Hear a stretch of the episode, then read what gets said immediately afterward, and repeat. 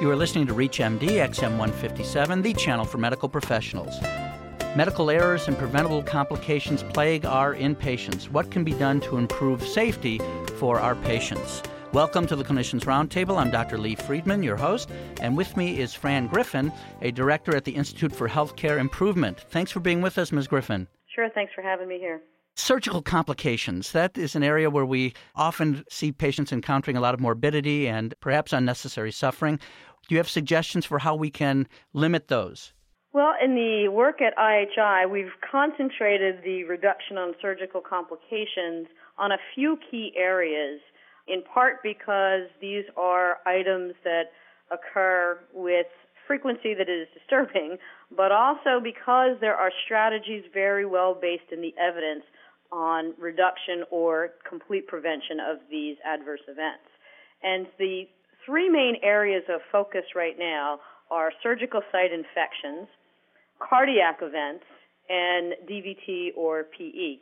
Mm-hmm. Let me start with surgical site infections because this work has been going on for a long time. The areas in which hospitals need to work to minimize risk of most surgical site infections have been known for some time. There's literature dating back 30 years for some of these areas, yet when hospital data is rolled up nationally, we find that the compliance is sometimes no better than 60 or 65 percent. Hmm. And given that the strategies are known, it's just not really acceptable. There have been a number of initiatives to try and improve this area. We had a national collaborative run by the Centers for Medicare and Medicaid Services a few years ago called SIP, Surgical Infection Prevention, and IHI was pleased to be part of some of the development work with many of the other partners they had there. And we have taken that content and tried to roll it out to many hospitals through various projects over the past, I would say, seven years. However, despite all of those efforts, we still see that compliance levels are not where they should be. So when IHI started the 100,000 Lives campaign in 2004, we made that one of the key areas of work because there were just a few evidence-based strategies related to surgical site infection that were so well documented. We felt everybody should be doing these, so let's use the campaign as a vehicle to get them out there. And are there particular interventions or activities that are not being followed by everyone? Yes, so what we see is for these infection prevention strategies for surgery, there's a couple of key areas. The first one has to do with appropriate use of antibiotics. And there's three aspects to it that are measured under surgical site infection prevention in the core measures by Joint Commission and CMS. And that is the appropriate selection using the right antibiotic, timing of the preoperative dose so if the patient's going to receive a preoperative prophylactic dose that it's given 0 to 60 minutes before incision, and then discontinuing prophylactic antibiotics within 24 hours after surgery, except in cardiac surgery where it's 48, if any postoperative doses are given at all, which for most surgeries that's not even indicated.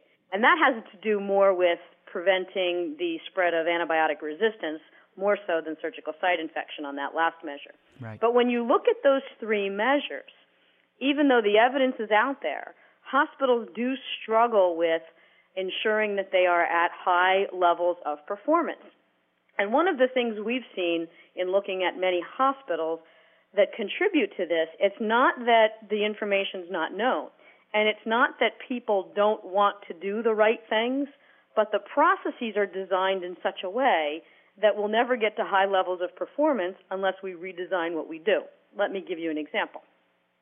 In many hospitals, the practice has existed for a long time that for a preoperative dose of an antibiotic, the surgeon is expected to remember to write the order for the preoperative dose in the chart prior to the patient going to the operating room. Now that has two problems. One is that we're relying on memory. And we all know from personal experience how fallible our memory can be. Right. And so asking the surgeon to remember to do this every time is setting ourselves up for failure because they've got so many other things in their head, it would be very easy to miss it and not realize that you missed it. The second aspect of that is that there's a huge amount of variation in how the surgeons order it. Some order the dose to be given in the preoperative holding area. Some order it to be given in the operating room.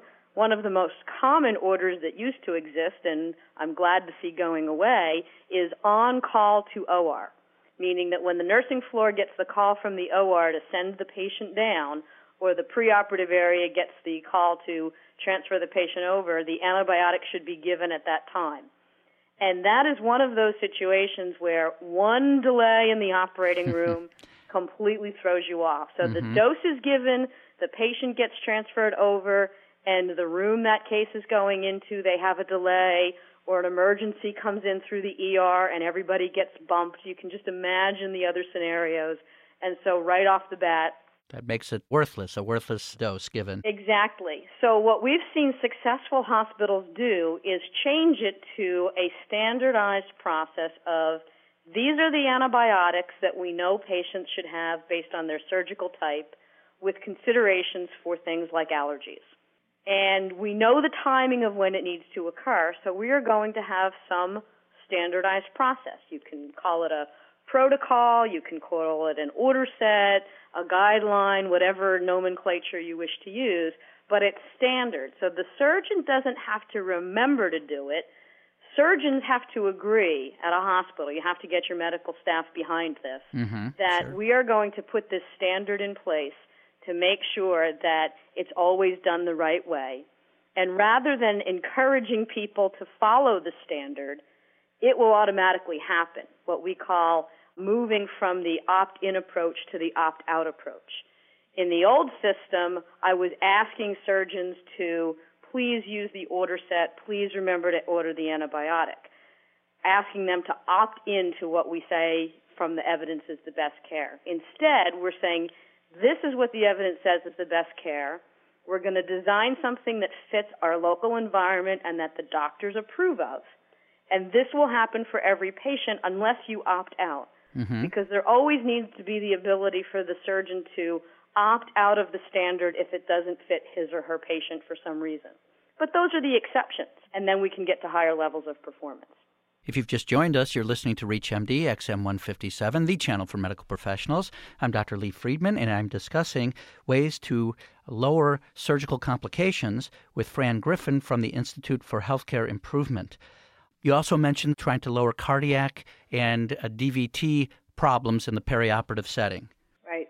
Well, let me start with the DVT PE issue first because a lot of the same principles apply, and that is having standardized processes.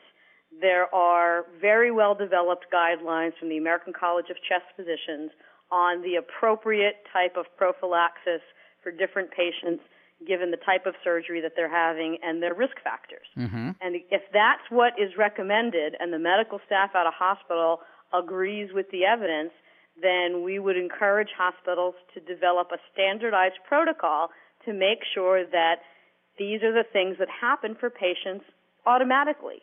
Physicians can be part of designing these protocols. In fact, they must be for them to be effective and safe and supported but they can design them in such a way that nursing and pharmacy and other appropriate clinical disciplines drive the protocol based on patients who fit the criteria and where it allows for patients to again be opted out if for some reason they don't fit the criteria. And that guarantees that it's more standard. It also makes it easier for the staff to do their job. Mm-hmm. Imagine the nurse coming right out of nursing school who goes to work on an orthopedic unit and there's these guidelines for appropriate DVT prophylaxis based on orthopedic surgery or specific surgeries like total hip or total knee, mm-hmm. and yet that nurse is told, okay, well, if it's Dr. A's patients, this is what we do. If it's Dr. B's patients, this is what we do, and so on and so forth. The potential for errors and confusion uh, just goes Absolutely. up astronomically very difficult for staff to try and keep it straight. And I'm not trying to pick on physicians, but that's one example. Mm-hmm. You can even have variation within the nursing staff or other staff, anybody in the hospital. If the recommendation is the patient should be ambulated once a shift, well, does everybody do that sort of the same way within reason, of course? So designing those standards in to make sure that something that's well based in evidence occurs every time for every patient because the exceptions are few. So, really putting those mechanisms in place with the option to change them, but otherwise, things that are evidence based are going to occur automatically for various parameters, whether it's DVT or reducing surgical infections with antibiotics, etc. Right. Now, for cardiac, there's a very small subset that's being focused on in the Surgical Care Improvement Project, SCIP, of which IHI is a steering committee member. And so we've focused on that same segment and that is that patients who are on beta blockers prior to surgery really need to be ensured that their beta blockers will continue during the perioperative phase and postoperatively. Mm-hmm. The studies showing the risk of very severe adverse outcomes up to death for patients whose beta blockers suddenly get lost in the transition are pretty powerful. And this is nothing more than what we would call medication reconciliation. If I go into the hospital taking a medication that's important for my safety, then I should still be on that same medication when I leave the hospital unless there's a deliberate reason to ensure that it's not appropriate for me anymore. Mm-hmm. And so designing processes to make sure that these very high risk patients who are already on beta blockers or who are placed on them just prior to surgery, that they are continued and the challenge here, of course, is that you've got multiple different physicians in the mix when you're talking about the surgical patient. Mm-hmm. The patient may have been started on a beta blocker by a cardiologist that they are seeing on an outpatient basis or by a primary care physician who doesn't see the patient during the hospital stay. The anesthesiologist may ensure that the beta blocker is administered in the operating room, but often doesn't see the patient once the patient goes to the nursing floor.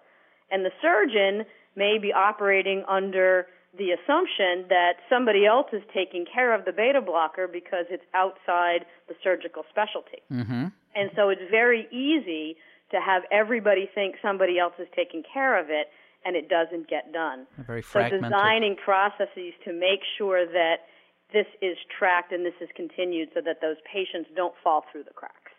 I want to thank Fran Griffin, a director at the Institute for Healthcare Improvement, who has been our guest, and she has been discussing how we can reduce surgical complications in the inpatient setting, but also how we can improve healthcare in general if we take her comments in a more comprehensive and abstract way. Thank you very much, Ms. Griffin. I'm Dr. Lee Friedman, and you've been listening to the Clinicians Roundtable on ReachMD XM157, the channel for medical professionals. For comments and questions, send your email to xm at reachmd.com. Thank you for listening.